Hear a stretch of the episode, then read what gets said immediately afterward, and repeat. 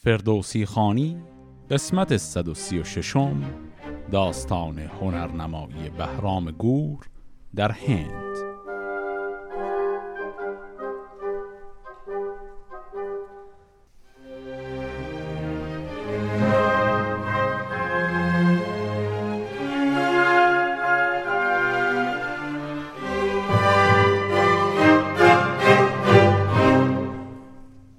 انتهای قسمت قبل دیدیم که بهرام گور در لباس یک فرستاده به ناشناس رفت به درباره شاه هند که نامش بود شنگل و پیغام خودش رو یعنی پیغام شاه رو فرستاد و جواب پر اتاب و خشمناک آقای شنگل رو هم شنیدیم.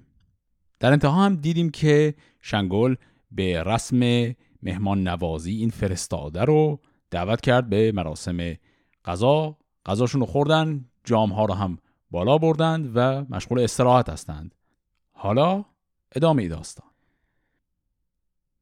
بزرگان چو از باده خرم شدند ز تیمار نابود بیغم شدند. دو تن را بفرمود زور آزمای به کستی که دارند با دیو پای. برفتند شایسته مردان کار ببستندشان بر میانها ازار کلمه ازار رو هم یه بار قبلا داشتیم توی داستان اسکندر و برهمن ها بود فکر می‌کنم. گفتم ازار یک پارچه که دور کمر میبندن. یه چیزی شبیه یه تکه لونگ یا یک تکه پارچه به هر حال. پس مراسم کشتی گرفتنی رو اینها راه انداختن. بعد از اینکه حالا مست کردن رو می‌خوان تفریحی برای خودشون داشته باشن. همی زور کرد آن برین این بران گرازان و پیچان دو مرد گران. چو برداشت بهرام جام بلور به مغزش نبید اندر افگند شور به شنگل چنین گفت که شهریار بفرمای تا من ببندم ازار چو با زورمندان به کستی شوم نه در جوانی و مستی شوم. بخندید شنگل بدو گفت خیز چو زیر آوری خون ایشان بریز. چو بشنید بهرام بر پای خواست به مردی خم آورد بالای راست. کسی را که بگرفت از ایشان میان چو شیری که یازد به گوری ژیان همی بر زمین زد چنان کستخانش بکفت و بپالود رنگ رخانش. بدو مانده بود شنگل در شگفت از آن برز بالا و آن زور و کفت. به هندی همین نام یزدان بخواند ورا از چهل مرد برتر نشاند. چو گشتند مست از می خوشگوار برفتند از ایوان گوهرنگار. چو گردون بپوشید تاهی حریر ز خوردن براسود برنا و پیر. خب پس دیدیم که شب که شده بود بعد از اون مجلس شام و میگساری برای تفریح یک کشتی اینها برگزار کردند و بهرام گفت بذار منم برم کشتی بگیرم. شنگل با حالت تعارف گفت برو اگه تونستی یکی از این قهرمان های کشتی رو بزنی زمین همونجا بزن بکشش اصلا. و بهرام زد و طرف رو چنان خورد و خاکشیر کرد که تمام استخوانهاش خورد شد. و به این شکل شنگل هم خیلی در عجب موند از توانایی این فردی که صرفا فرستاده بود از دربار ایرانیان. حالا شب تمام شده و می‌خوایم صبح فردا رو ببینیم. چو زرین شدن چادر مشک بوی فروزنده بر چرخ بنمود روی شه هندوان باره برنشست به میدان گرازید چوگان به دست. ببردند با شاه تیر و کمان همی تاخت بر آرزو یک زمان. به بهرام فرمود تا برنشست کمان کیانی گرفته به دست. به شنگل چنین گفت که شهریار از ایران بسی هست با من سوار همی تیر و چوگان کنند آرزوی. چه فرمان دهد شاه آزاد خوی؟ چون گفت شنگل که تیر و کمان ستون سواری بود بیگمان. تو با شاخ و یالی برافراز دست. به زه کن کمان را و بکشایش است. کمان را به زه کرد بهرام گور. برانگیخت نغز. آن تگاور سطور خدنگی پیوست و بکشاد دست. نشانه به یک چوبه برهم شکست. گرفتند یک سر بر او آفرین سواران میدان و مردان کین. ز بهرام شنگل شدن در گمان که این فر و این برز و تیر و کمان نماند همی این فرستاده را نه هندی نه ترک و نه آزاده را. اگر خیش شاه است اگر مهتر است برادرش خانم هم اندر خور است. بخندید و بهرام را گفت شاه که ای پرهنر با گوهر پیشگاه برادر توی شاه را بیگمان بدین پیچش و زور و تیر و کمان. که فر کیان داری و زور شیر نباشیم مگر نام داری دلیر. خب پس تا اینجا دیدیم که فرداش شده و شاه هندیا یک برنامه تیر و کمان اندازی رو به راه انداخته. از اون طرف هم بهرام گفت به ما هم اجازه بده ما هم تیر و کمان خودمون رو امتحان کنیم و دیدیم که بهرام که خب می‌دونیم استاد در تیراندازی با یک تیر زد و اون نشانه ای که گذاشته بودن که تیر بهش بخوره رو کامل شکست. و این باعث شد که آقای شنگل شک کنه که این یه فرستاده عادی نیست. گفت احتمالا یکی از افراد خانواده شاه شاید برادر شاهه یا کسی در همون خانواده. و بعد این رو رفت به بهرام گفت گفت نکنه تو برادر شاه ایران هستی. و حالا بهرام اینطوری جواب میده. بدو گفت بهرام که شاه هند فرستادگان را مکن نام سند. نه از تخمه یزد گردم نه شاه برادرش خانیم باشد گناه. از ایران یکی مرد بیگانه ام نه دانش پژو هم نه فرزانه ام مرا بازگردان که دور است راه نباید که دریابدم خشم شاه. خب همونطور که می‌تونستیم حدس بزنیم بهرام تکذیب کرد. اما یه جمله خاصی گفت یه مقداری شاید توضیح بخواد. گفت که فرستادگان را مکن نام سند. کلمه سند رو یکی دو بار قبلا داشتیم در مقام توهین. گفتیم که سند کلمه معادل حرامزاده. گهگاه به عنوان توهین میگفتنش اما اینجا به معنی واقعی داره میگتش جریان چیه؟ احتمالا این کنایش رو میشه اینطوری تفسیر کرد که داره میگه خب برادران شاه یعنی خب شاه مملکت می‌دونیم برادرانش کیا هستن دیگه. میگه اگر تو میگی من یکی از برادران شاهم احتمالا منظورت اینه که یک برادر ناتنی شاهم. چون برادران تنی شاه رو که همه می‌شناسن. وقتی میگیم برادر ناتنی شاه یعنی برادری هستم از مادر دیگر. این یعنی نسبت من و پدرم یعنی شاه قبلی باید نسبت حرامزادگی باشه. شاید منیش این باشه گرچه باز هم خیلی واضح نیست.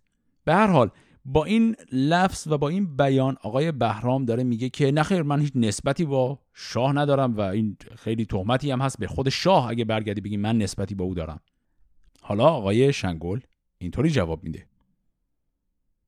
بدو گفت شنگل که تندی مکن که با تو هنوز است ما را سخن. نباید کردن به رفتن شتاب که رفتن به زودی نباشد سواب بر ما بباشو دلارام گیر چو پخته نخواهی می خام گیر. پس آنگاه دستور را پیش خواند بهرام با او سخن چند راند. از آن پس به فرزانه خیش گفت که با تو سخن دارم در نهفت. گر این مرد بهرام را خیش نیست گر از پهلوان نام او بیش نیست به چربی بگویش که ای در بیست ز قنوج رفتن تو را روی نیست. به جایی که باشد همیشه بهار نسیم گلان آید از جویبار. به سالی دو بار است بار درخت. ز قنوج بر نگذرد نیک بخت گوهر هست و دینار و گنج درم. چو باشد درم دل نباشد به غم. نوازند شاهی که از مهر تو بخندد چو بیند همی چهر تو. از این گونه چندان که دانی بگوی. چو روی اندراری تو با او به روی. چون این گفته باشی به پرسش ز نام. که از نام گردد دلم شاد کام. مگر رام گردد بدین مرز ما فزون گردد از فر او ارز ما. ورا زود سالار لشکر کنیم بدین مرز با ارز ما سر کنیم. پس دیدیم که آقای شنگل تقاضای بهرام که گفت بذار زود من برگردم رو ندیده گرفت گفت که نخیر حالا بمون ما باید کار داریم. و بعد پنهانی به وزیر خودش چیزهایی که شنیدیم رو گفت. گفت که خلاصه با حالت چاپلوسی و تملق باش برخورد کن و ازش دعوت کن بیاد اینجا پیش ما در این شهر قنوج که شهر خیلی خوش آب و هوایی هست بمونه فعلا. و بعد که با چرب زبانی سرش رو گرم کردی ازش اسمش رو بپرس ببینیم این کی هست اصلا. و اسم و رسمش رو که دونستیم بهش پیشنهاد این رو بدیم که اصلا سرداری در لشکر خود ما رو بپذیره. بیا آمد جهان دیده دستور شاه بگفتین به بهرام و بنمود راه. ز بهرام از آن پس بپرسید نام که بی نام پاسخ نبودی تمام. چو بشنید بهرام رنگ رخش دگر شد که تا چون دهد پاسخش. به فرجام گفت ای سخنگوی مرد مرا در دو کشور مکن روی زرد. من از شاه ایران نپیچم به گنج گر از نیستی چند باشم به رنج. جز این باشد آرایش دین ما همان گردش راه و آین ما. هر آن کس که پیچد سر از شاه خیش به برخواستن گم کند راه خیش فزونی نجستان که بودش خرد بد و نیک بر ما همی بگذرد. خداوند تاج آفریدون کجاست که پشت زمانه بدو بود راست؟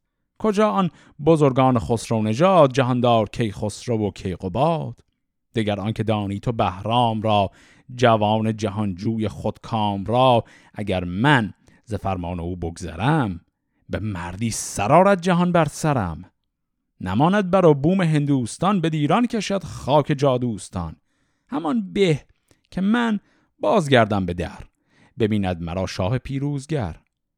گر از نام پرسیم برزوی نام چون این خواندم شاه و هم باب و مام.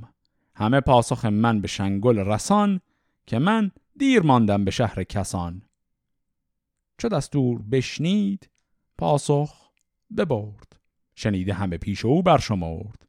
ز پاسخ پراژنگ شد روی شاه. چون این گفت اگر دور ماند زراح یکی چاره سازم کنون من که روز سرارم بر این مرد لشکر فروز.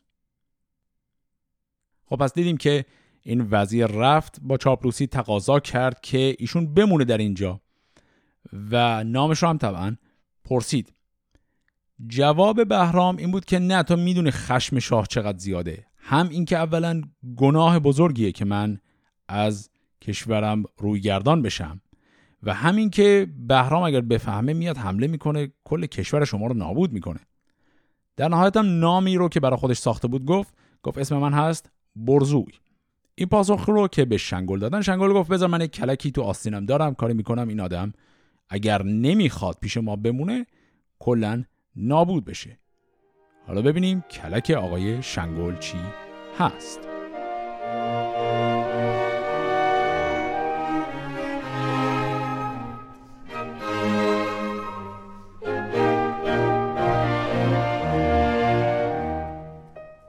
یکی کرگ بود. اندران شهر شاه ز بالای او بسته بر باد راه از آن بیشه بگریختی شیر نر. همان زاسمان کرگس تیز پر. یکا یک همه هند از او در خروش از آواز او کر شدی تیز گوش. به بهرام گفت ای پسندید مرد برایت به دست تو این کار کرد. به نزدیک این کرگ باید شدن. همی چرم او را به تیر آزدن اگر زو توهی گردد این بوم و بر به فر توی مرد پیروزگر یکی دست باشد نزدیک من چه نزدیک این نامدار انجمن؟ که جاوید در کشور هند و چین کند هر کسی بر تو بر آفرین. پس تله که آقای شنگل می‌خواد بچینه اینه که پیشنهاد شکار خیلی عظیم بهش داد. و شکار هم یک حیوان کرگ یا همون کرگدن هست. یک کرگدن خیلی عظیم و جسه قولاسایی هست که الان شنگل به بهرام گفت تو برو اگر می‌تونی این رو بکش. بدو گفت بهرام پاکیزرای که با من به باید یکی رهنمای چو بینم به نیروی یزدان تنش ببینی به خون غرق پیراهنش. بدو داد شنگل یکی رهنمای که او را نشیمن بدانست و جای. همی رفت با نیک دل رهنمون بدان بیشه کرگ ریزند خون. همی گفت چندی از آرام اوی ز بالا و پهنا و اندام اوی. چو بنمود برگشت و بهرام رفت خرامان بدان بیشه کرگ و تفت. پس پشت او چند از ایرانیان به پیکاران کرگ بسته میان. چون از دور دیدند خرطوم اوی زهنگش همی پست شد بوم اوی. بدو هر کسی گفت شاها مکن ز مردی همی بگذرانی سخن. نکرده است کس جنگ با کوه سنگ وگرچه دلیرند شاهان به جنگ. به شنگل چون این گوی که راه نیست بدین جنگ دستوری شاه نیست. به فرمان کنم جنگ تا شاه من اگر بشنود نسپرد گاه من. چون این داد پاسخ که یزدان پاک مرا گر به هندوستان داد خاک به جای دگر مرگ من چون بود که از اندازه اندیشه بیرون بود. خب پس این کرگدن عظیم و جسر که از دور دیدند یاران آقای بهرام که در جریانن که ایشون شاه مملکته بهش گفتن که آقا یه بهانه بیار نزن این می‌زنه می‌کشه تو رو. گفتن بهانت این باشه به شنگل بگو که من فقط به دستور شاه کشور خودم می‌تونم بجنگم. اون دستور بهم نده من نمی‌تونم اسلحه بکشم. این رو بکن بهانه و بیخیال این قضیه شو. بهرام هم در پاسخ گفت که اگر مرگ من مقدر شده که اینجا باشه اینجاه. اگر هم که نه که خب من اینو می‌کشم. و به این شکل بهرام می‌خواد بره به جنگ این کرگدن کمان را به زه کرد مرد جوان. تو گفتی همی خار گیرد روان. بیامد دمان تا به نزدیک کرگ پر از خشم سر. دل نهاده به مرگ. کمان کیانی گرفته به چنگ ز ترکش برآورده تیر خدنگ. همی تیر بارید هم چون تگرگ بر این هم نشان تا غمی گشت کرگ. چو دانست کورا سر آمد زمان برایخت خنجر به جای کمان. سر کرگ را پست ببرید و گفت به نام خداوند بیار و جفت که او داد چندین مرا فر و زور به فرمان او تابد از چرخ هور بفرمود تا گاو و گردون برند سر کرگ از آن بیشه بیرون برند. ببردند و چون دید شنگل ز دور به دیبا بیاراست ایوان سور. چو بر تخت بنشست پرمای شاه نشاندند بهرام را پیش گاه. همی کرد هر کس بر او آفرین بزرگان هند و سواران چین. برفتند هر مهتری بانسار. به بهرام گفتند که نام دار کسی را سزای تو کردار نیست به کردار تو راه دیدار نیست. از او شاد شنگل گه و گه به غم گهی تاز روی و زمانی دوژم پس نقشه آقای شنگل عملی نشد. و حالا این حس آقای شنگل رو در این بیت آخر دیدیم که از یک طرف خب خیلی خوشحاله از اینکه این فردی که مهمانشه اینقدر قدرتمنده و همجور در اندیشه اینه که کار کنه این رو نگه داره. و از طرف دیگه هم می‌دونه که این طرف نمی‌خواد بمونه و نقشش برای اینکه این اگر می‌خواد بره کشته بشه منتفی شده. خود شنگل مقداری در حالت خوف و رجا و یه تردیدی هست در این قضیه که نمی‌دونه از کدوم ور باید خوشحال باشه یا کدوم ور ناراحت باشه. و حالا شنگل این نقشه برای نابود کردن این فرستاده رو می‌خواد یه مرحله دیگه هم ادامه بده.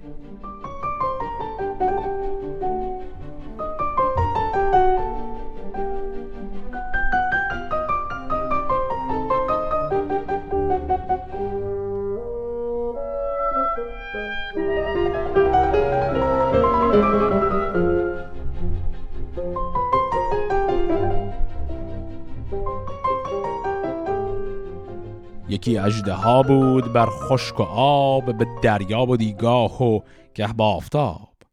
همی درکشیدی به دم زند پیل و از او خواستیم موج دریای نیل.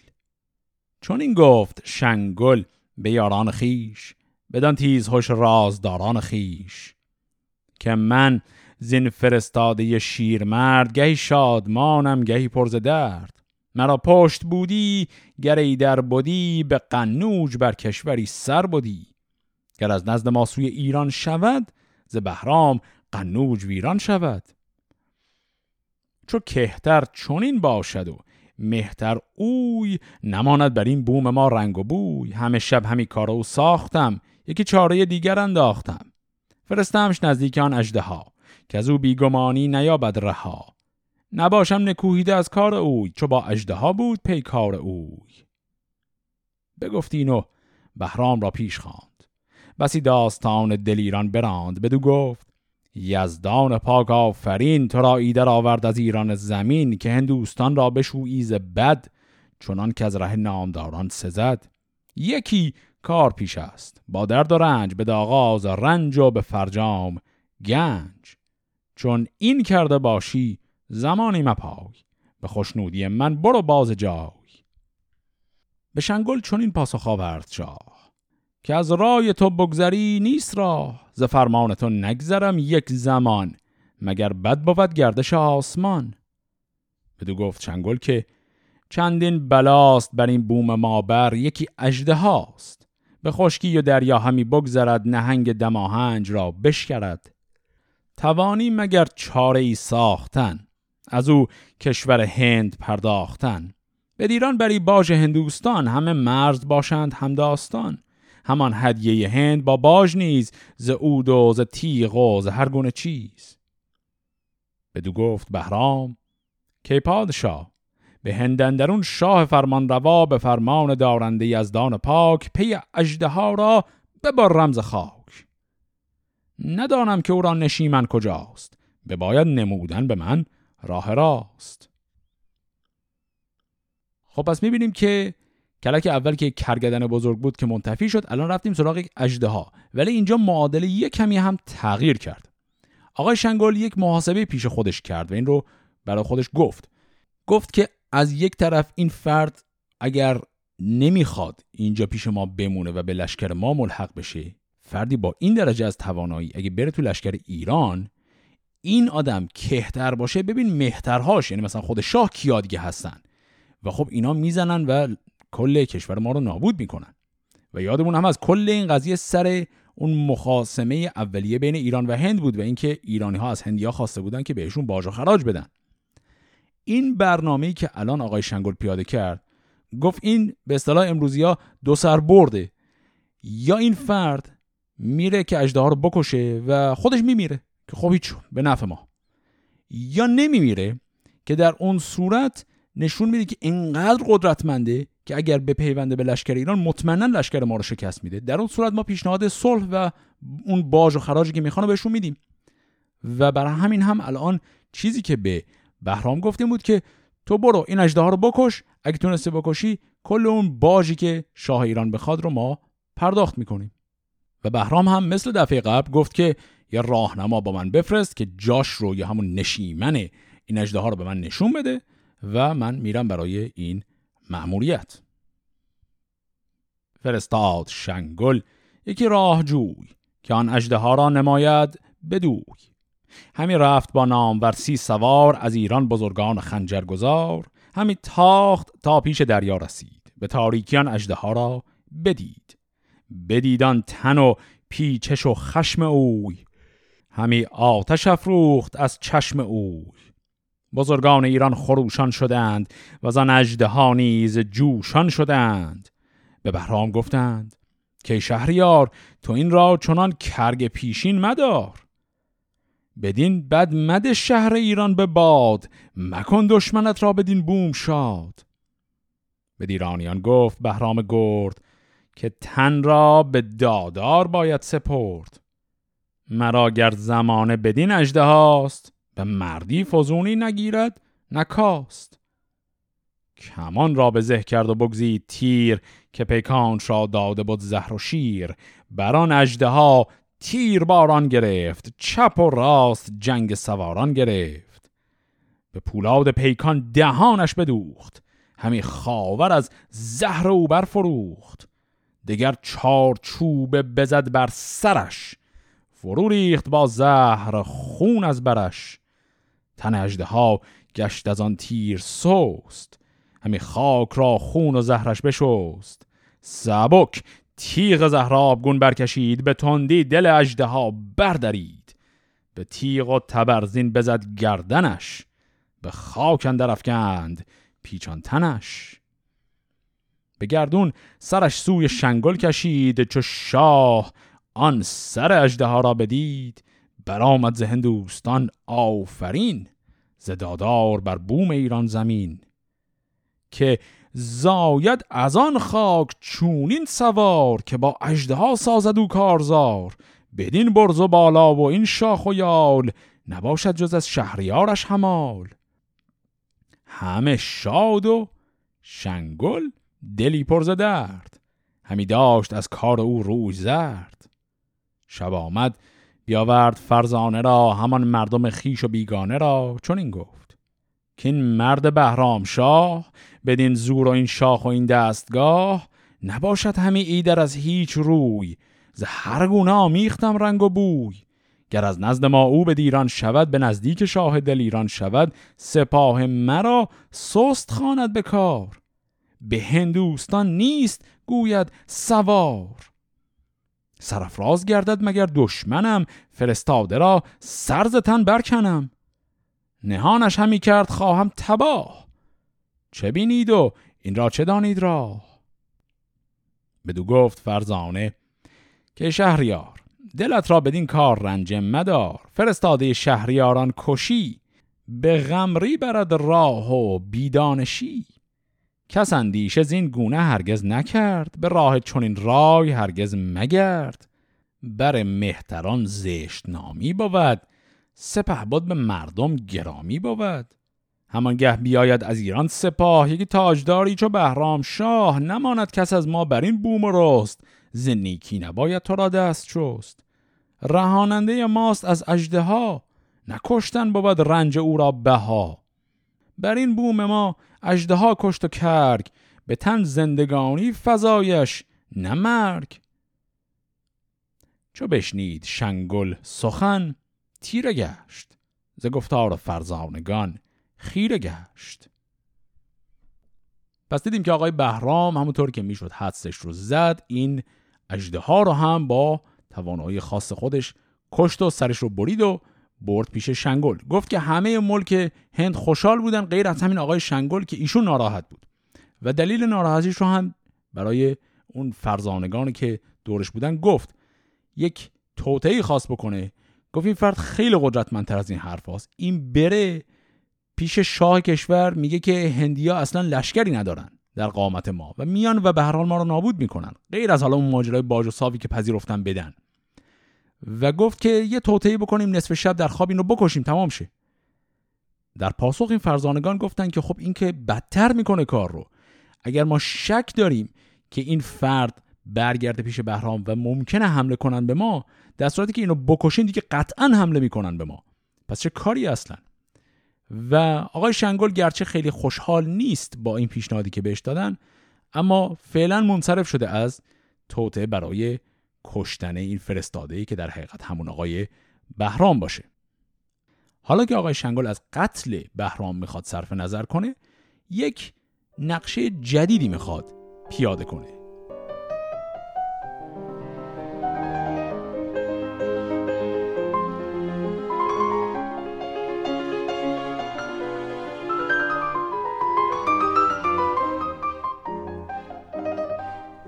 ببودان شب و بامداد پگاه فرستاد کس نزد بهرام شاه. به تنها تن خیش بی انجمن نه دستور باد پیش و نه رایزن به بهرام گفت ای دلارای مرد توانگر شدی گرد بیشی مگرد. به تو داد خواهم همی دخترم. ز گفتار کردار باشد برم. چون این کرده باشم بر من بیست. کسی در گذشتن تو را روی نیست. تو را بر سپه کامگاری دهم. به هندوستان شهریاری دهم. فرو ماند بهرام و اندیشه کرد. ز تخت و نژاد و ز ننگ و نبرد. چون این گفت پس که سخن تنگ نیست چو شنگل خسر باشدم ننگ نیست. و دیگر که جان بر سر آرم بدین ببینم مگر خاک ایران زمین که ایدر بدین سان بماندیم دیر براویخت با دام روباه شیر. به شنگل چون این گفت. فرمان کنم. ز گفتارت آرایش جان کنم. ولی کن ز دختر یکی برگزین که چون بینمش خانمش آفرین.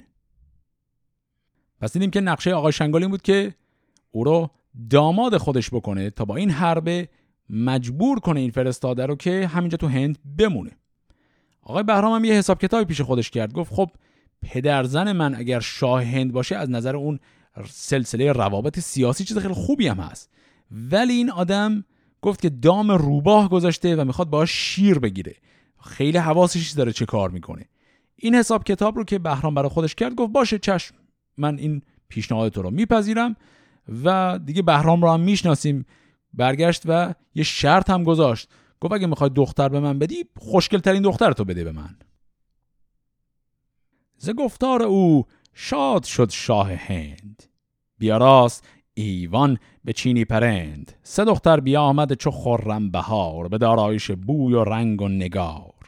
به بهرام گوران زمان گفت رو بیارای دل را به دیدار نو. بشو تیز بهرام و ایوان بدید از آن ماهرویان یکی برگزید. چو خرم بهاری سپینود نام. همه شرم و ناز و همه رای و کام. بدو داد شنگل سپینود را چو سرو سهی شمع بیدود را. یکی گنج پرمایه تر برگزید بدان ماه رخ داد شنگل کلید. بیاورد یاران بهرام را سواران بازی به خودکام را درم داد و دینار و هر گونه چیز همان انبر و عود و کافور نیز. بیاراست ایوان گوهرنگار ز قنوج هر کس که بود نامدار خرامان بدان بزمگاه آمدند به شادی همه نزد شاه آمدند. ببودند یک هفته با می به دست همه شاد و خرم به جای نشست. سپینود با شاه بهرام گور چون می بود روشن به جام بلور. پس نام همسر جدید آقای بهرام گور که دختر شنگل شاه هم هست. اینجا معرفی شد نامش هست سپینود. چوز این آگهی شد به بغپور چین که با فر مردی از ایران زمین به نزدیک شنگل فرستاده بود همانا که از ایران تهم زاده بود. بدو داد شنگل یکی دخترش که بر ماه ساید همی افسرش. یکی نامه نزدیک بهرام شاه نوشتان جهاندار با دستگاه. به عنوان بر از شهریار جهان سر نامداران و تاج مهان به نزد فرستاده پارسی که آمد به قنوج با یار سی. دگر گفت که آمد به ما آگهی ز تو نامور مرد با فرهی خردمندی و مردی و رای تو فشرده به هر جای بر پای تو کجا کرگان نامدار اجده ها ز شمشیر تیزت نیامده رها. به تو داد دختر که پیوند ماست که هندوستان خاک او را بهاست. سر خیش را بردی در هوا به پیوند این شاه فرمان روا. به دیران بزرگی است زین شاه را کجا کهترش افسر ماه را به دستوری شاه در بر گرفت. به قنود شد باج در خر گرفت. کنون رنج بردار و ایدر بیای. بدین مرد چندان که خواهی بپای. به دیدار تو چشم روشن کنیم روان راز رای تو جوشن کنیم. چو خواهی که زیدر شوی باز جای نگویم که ای در زمانی بپای. برو شاد با خلعت و خواسته خود و نامدارانت آراسته. تو را آمدن نزد من ننگ نیست چو با شاه ایران مرا جنگ نیست.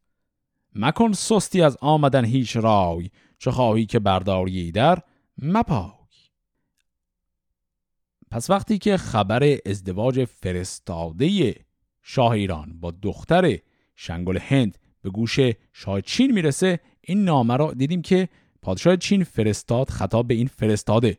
گفت مثل اینکه تو برای خودت سری میون سرها بلند کردی و آدم مهم شدی. بیا سری اینجا به ما هم بزن. و بعدم گفت که برخلاف شنگل که اصرار داره تو رو تو کشور خودش نگه داره من همچین اصراری ندارم. صرفا می‌خوام ببینم تو کی هستی. در پاسخش حالا آقای بهرام گور می‌خواد یک نامه ای بنویسه. این نامه ای که الان آقای بهرام گور می‌خواد بنویسه خطاب به بغپور چین این نامه هم یک مصرعی درش هست که یکی از باز مصرعهای خیلی معروف شاهنامه ای هست. و مثل خیلی از این ابیات و مصرعهای معروف شاهنامه ای که گهگاهی بهشون برمیخوریم و می‌بینیم که از چارچوب و بستر اصلی معنایی خودشون دور شدن. در فرهنگ عامه معمولا به معناهایی به کار میرن که الزاما همون معنی که در متن میده رو نمیدن. الان اینجا هم با همچون بیتی روبرو میشیم.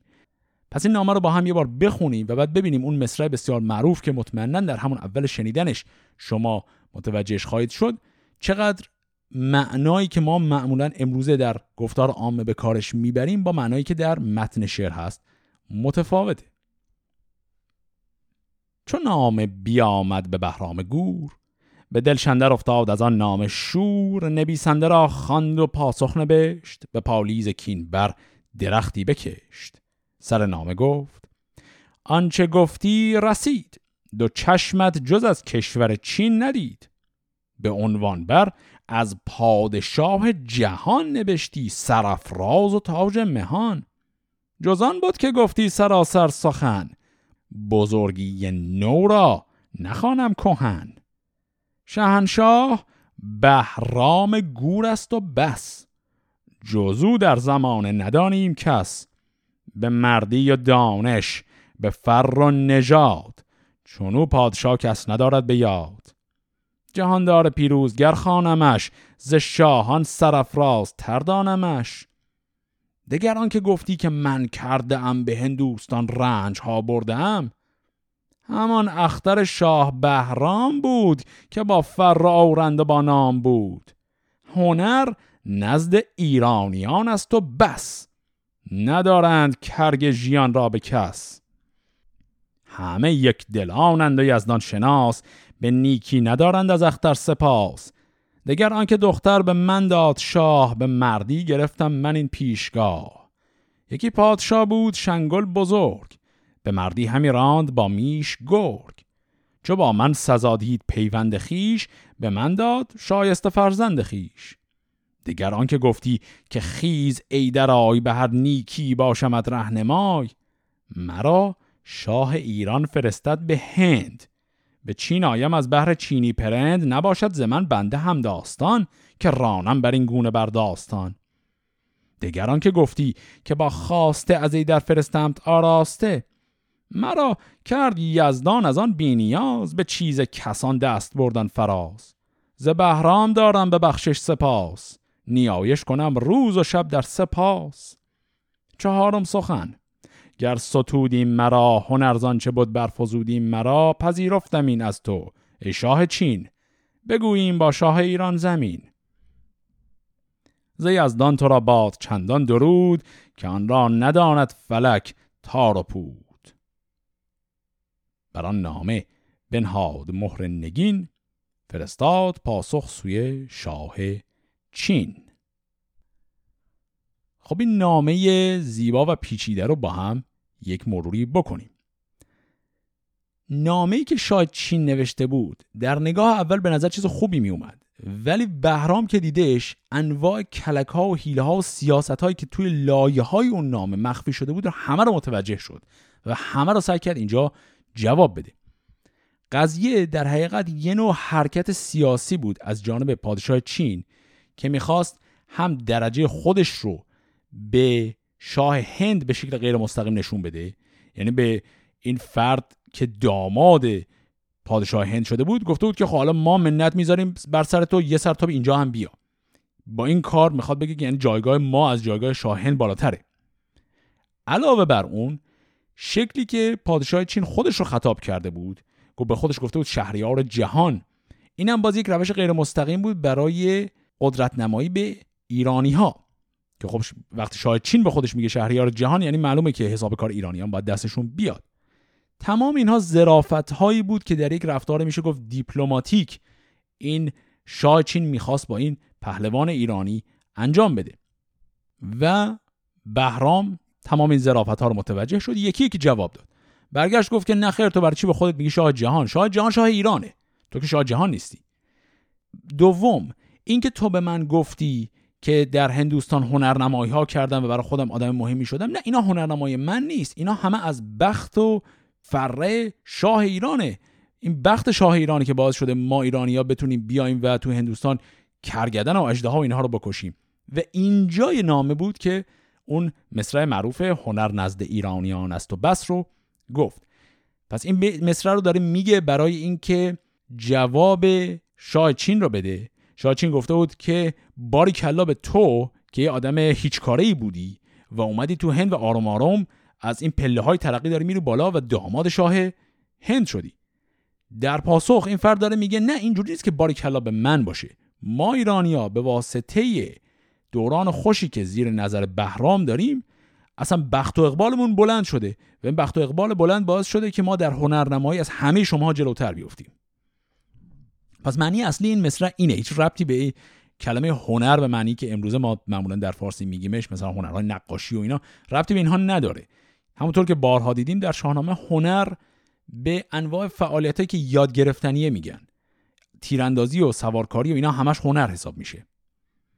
خب اینا رو که بهرام گفت بعدش هم حرفش رو ادامه داد. در نهایت هم به اینجا رسوند که گفت که باشه تو گفتی من بیام پیش تو انگار نه انگار که من پیغام دارم و دستور دارم از شاه ایران.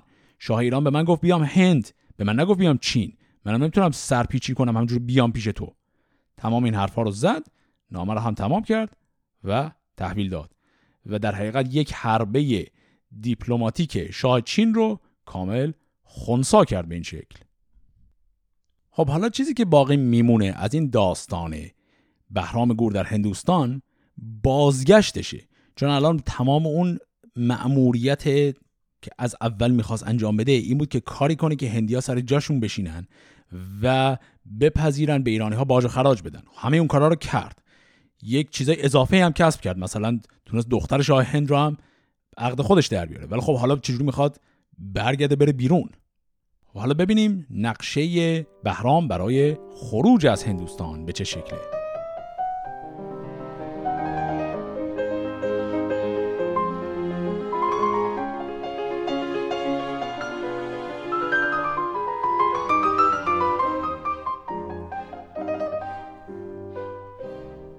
چو بهرام با دخت شنگل بساخت زنو را همی شاه گیتی شناخت.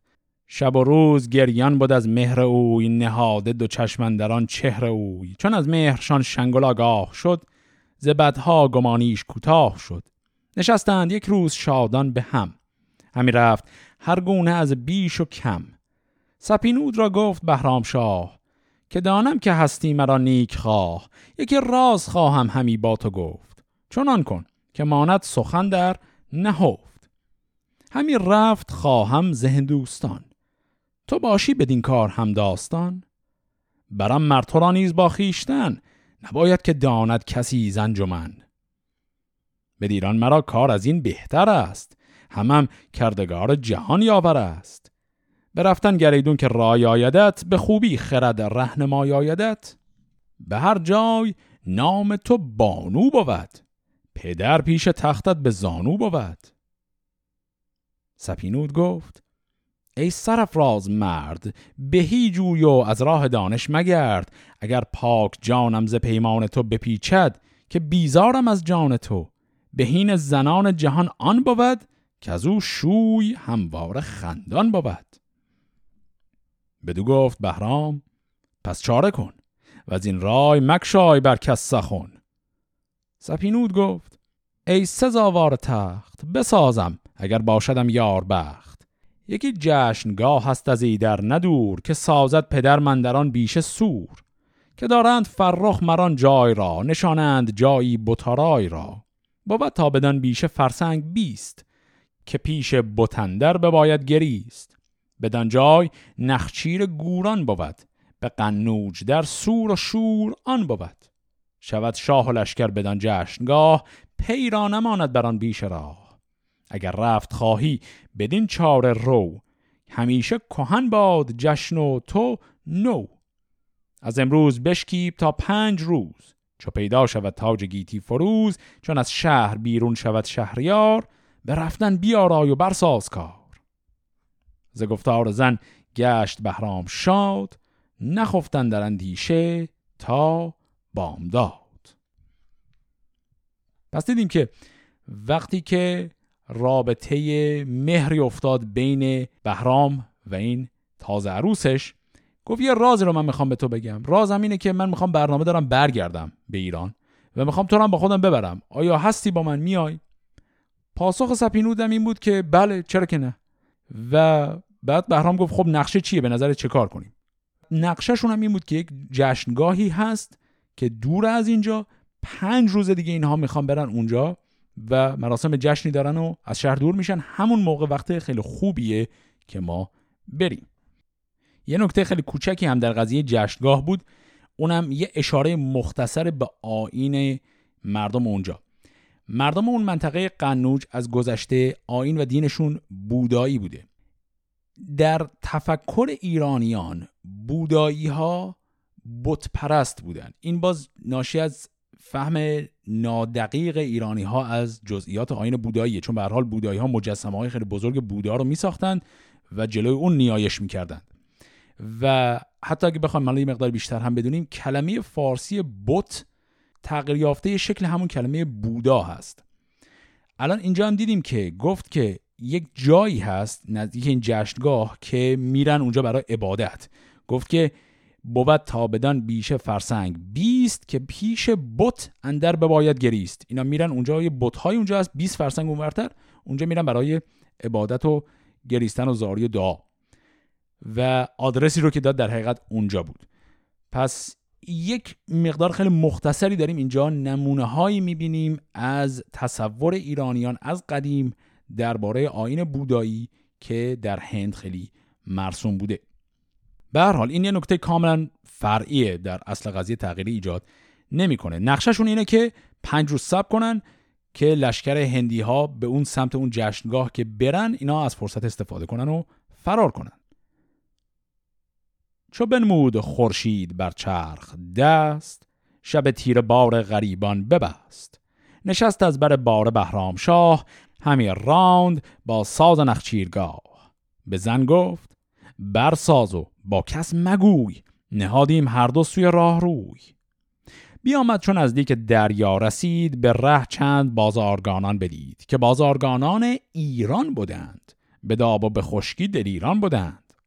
چو بازارگان روی بهرام دید شنشاه لب را به دندان گزید. نفرمودشان برد پیشش نماز. ز نادان سخن را همی داشت راز. به بازارگان گفت لب را ببند. که از این سودمندی و هم با گزند گر این راز در هند پیدا شود ز خون خاک ایران چو دریا شود. گشاده بران کار کو لب ببست زبان بسته باید گشاده دو دست. زبان شما را به سوگند سخت ببندیم تا باز یابیم تخت. بگویید که از پاک برتر خدای بریدیم و بستیم با دیو رای. اگر هرگز از رای بهرام شاه بپیچیم و داریم بدرانگاه. خب اینجا دیدیم که برای اینکه نقششون رو عملی کنند در قدم اول بهرام باید بره یه مسیر یک وسیله نقلیه برای برگشتن پیدا کنه. به همسر خودش گفت که خیلی خوب نقشه رو بریزیم. آماده باش با اصطلاح چمدونای خودتو ببند منتظر باش که من گفتم بریم. بعد خود بهرام جداگانه میره به سمت دریا. اونجا اتفاق جالبی میفته بازرگانانی رو می‌بینه. از غذا بازرگانان ایرانی هستن و بازرگانای ایرانی سریع فهمیدن که این شاه کشور خودشونه. و اومدن تعظیم کنن و ادای احترام کنن سریع با نشانه اول با لب گزیدن بهرام به اینا گفت که نه همچی کاری نکنید. و بعد در فرصت بهتری بهشون گفت که به هیچ عنوان به من ادای احترام نکنید. اصلا کاری نکنید که کسی بفهمه من شاه ایران هستم چون اینا هنوز به تو هندن. و مجبورشون کرد سوگند بخورن گفت که قسم بخورید با من هم پیمان هستید در نگه داشتن این راز. چو سوگند شد خورده و ساخته دل شاه از آن رنج پرداخته. به دیشان چون این گفت پس شهریار که نزد شما از من این زینهار. بدارید و با جان برابر کنید چو خواهید که از پندم افسر کنید. گر از من شود تخت پرداخته سپاه آید از هر سوی ساخته. نه بازارگان ماند در نه شاه نه دهقان نه لشکر نه تخت و کلاه. چو زانگونه دیدند گفتار اوی برفتند غلطان پر از آب روی که جان بزرگان فدای تو باد جوانی و شاهی ردای تو باد. اگر هیچ راز تو پیدا شود ز خون کشور ما چو دریا شود. که یارد بدین گونه اندیشه کرد مگر بخت را گوید از راه برد؟ این جمله از راه برد رو هم یکی دو بار قبلا داشتیم. از راه برد یعنی از راه برو کنار. میگه یعنی چه آدمی با چه عقلی فرمان تو رو که شاه هستی نادیده می‌گیره مگر اون آدمی که داره رو به بخت خودش می‌کنه و میگه برو گم شو. چو بشنید شاه این گرفت آفرین. برا نامداران با فر و دین. همی رفت پیچان به دیوان خیش به یزدان سپرده تن و جان خیش. همی بود تا تازه شد جشنگاه گران ماویگان برگرفتند راه. چو برداشت شنگل که آید به دشت زنش گفت برزوی بیمار گشت.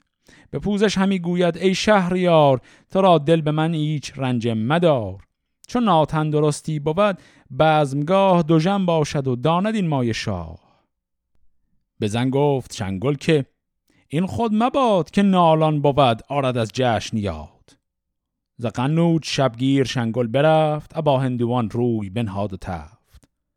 چو شب تیره شد شاه بهرام گفت که آمد گه رفتن اینیک جفت. خب پس الان دیدیم بهرام از یک طرف با این بازرگان ها زد و بندش رو کرد الان این بازرگان ها می‌خوان بهش کمک کنن از کشتی هاشون استفاده کنه که فرار کنه. از اون طرف هم وقت روز جشن که رسیده شنگل برال می‌خواد داماد خودش رو هم ببره به این جشن. سپینو دخترش میگه نه این آقای برزوی یعنی همون بهرام مریض احوال حالش خوب نیست نیاد بهتره. شنگل هم میپذیره و او رو نمی‌بره. حالا بهرام برگشته میگه الان وقتشه بزن که بریم. بیامد سپینود را برنشاند همی پهلوی نام یزدان بخواند. بپوشید خفتان خود برنشست کمندی به فتراک و گرزی به دست. همی راند تا پیش دریا رسید. چون ایرانیان را همه خفته دید برانگیخت. کشتی و زورق بساخت به زورق سپینود را در نشاخت به خشکی رسیدند. چون روز گشت گه تابش گیتی افروز گشت. سواری ز قنوج تازان برفت به داگاهی رفتن شاه و تفت شنیدین سخن شنگل از نیک خواه چون آتش همی تاخت از جشنگاه بدین گونه تا پیش دریا رسید سپینود و بهرام یل را ندید. غمی گشت و بگذاشت دریا به خشم به فرزند گفت ای بد شوخ چشم تو با این فریبند مرد دلیر ز دریا گذشتی به کردار شیر که بی آگهی من به دیران شوی. ز مینوی خرم به ویران شوی. ببینی کنون زخم زوپین من چون ناگاه رفتی ز بالین من. بدو گفت بهرام که ای بد نشان؟ چرا تاختی باره چون بیهوشان مرا آزمودی گه کارزار همانم که با باده و میگسار. تا دانی که از هندوان صد هزار بود پیش من کمتر از یک سوار. چون من باشم و نامور یار سی زرهدار با خنجر پارسی پر از خون کنم دیده هندوان. نمانم که ماند یکی را روان. بدانست شنگل که او راست گفت. دلیری و گردی نشاید نهفت. بدو گفت شنگل که فرزند را بیافکندم و خیش و پیوند را. زدیده گرامی ترت داشتم. به سربر همی افسرت داشتم. تو را دادم را که خود خواستی مرا راستی بود تو را کاستی. جفا برگزیدی به جای وفا وفا را جفا کی شنیدی سزا؟ چه گویم تو را کان که فرزند بود به دندیشه من خردمند بود کنون چون دلاور سواری شده است گماند که او شهریاری شده است. دل پارسی با وفا کی بود؟ چون آری کند رای او نی بود. چون آن بچه شیر بودی درست که از خون دل دایگانش بشست چو دندان برآورد و شد تیز چنگ به پروردگار آمدش رای جنگ. بدو گفت بهرام چون دانیم بدندیش و بدساز چون خانیم به رفتن نباشد مرا سرزنش چه خانی مرا بد دل و بد کنش؟ شهن شاه ایران و ایران منم. سپهدار و پشت دل ایران منم.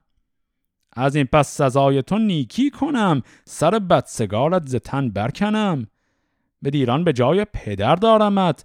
هم از باج کشور نیازارمت. همان دخترت شمع خاور بود. سر بانوان را چون افسر بود. ز گفتار او ماند شنگل شگفت. ز سر شاره هندوی برگرفت. بزد اسب از پیش چندان سپاه بیامد به پوزش به نزدیک شاه. شهنشاه را شاد در بر گرفت و از آن گفته ها پوزش اندر گرفت. به دیدار بهرام شد شاد کام بیا راست خان و بیاورد جام. برآورد بهرام راز از نهفت. سخنهای ایران به شنگل بگفت که کردار چون بود و اندیشه چون که بودم بدین داستان رهنمون. می چند خوردند و برخواستند زبانها به پوزش بیاراستند.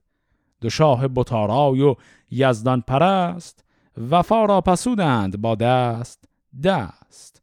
که از این پس دل از راستی نشکنیم همه بیخ کجی زبان برکنیم. وفادار باشیم تا جاودان سخن بشنویم از لب بخردان. سپینود را نیز پدرود کرد بر خیش تار و برش پود کرد. سبک پشت یک بردگر گاشتند دل کینه بر خاک بگذاشتند. یکی سوی خشک و یکی سوی آب. برفتند شادان دل و پرشتاب خب یک دور هم این رو مرور کنیم ببینیم که چجوری داستان بهرام و شنگل هند به پایان خودش رسید. دیدیم که بهرام با این بازرگان ها هماهنگ کرده بود که بیان و اون رو ببرن. بهرام و سپینود وقتی رسیدن به لب این دریا بازم تکرار می‌کنم دریا می‌تونه اینجا رودخونه هم حتی باشه. به حال رسیدن به لب آب. رسیدن اینجا دیدن که ای بابا اینا همه خوابیدن. نصف شب بود و همه خوابن. خود بهرام سوار این زورق حالا این قایق کشتی شد و خودش شروع کرد روندن که از این آب رد شن برسن به خشکی. همزمان بالاخره این خبر هم رسید به شنگل که بله اینها دارن در میرن. شروع کردن به تاختن به سمت اینها رسیدن به لب آب دیدن که اونا رد شدن. خود شنگل زد به آب و از این آب عبور کرد تا برسه به خشکی و شروع کرد اول یک عالمه نفرین کردن دختر خودش و تهدید کردن بهرام. بهرام هم اینجا که دیگه به حال قضیه به انتهای خودش رسیده افشا می‌کنه که من شاه کشور هستم و اتفاقا نسبت خانوادگی پیدا کردن من و تو به نفع تو هم هست. من به تو احترام می‌ذارم به عنوان یک پدرزن و رابطه دو تا کشور ما و دو دربار ما. بسیار خوب خواهد شد. شنگل این رو که می‌فهمه تمام اون تهدیدها رو پس می‌گیره. تمام نفرین هایی که به دختر خودش کرده بود رو هم پس می‌گیره. تعظیمی می‌کنه. اینجا می کلمه داشتیم. گفت که ز سر شاره هندوی برگرفت. شاره یعنی همون دستار. دستار مخصوص هندی ها این دستار رو از سر برگرفت یعنی همون ادای احترام. و به این شکل اومد و اینها با هم پیمان مودت بستند و دو کشور ایران و هند با هم دیگه هم پیمان هم شدن به این ترتیب. اینجا داستان بهرام و رفتنش به هند به ناشناس در قالب یک فرستاده به این شکل تمام میشه. اما داستان شخص شنگل تمام نشده. ما یه تتمه کوچکی هم هنوز داریم. پس داستان هنرنمایی ها و پیروزی های بهرام در هندوستان رو پروندش رو میبندیم. می‌خوایم وارد باز مجموعه دیگری از داستان های خیلی کوتاه آقای بهرام گور بشیم که این داستان های کوتاه دیگه آخرین داستان های بهرام گور خواهند بود. فعلا خدا نگهدار.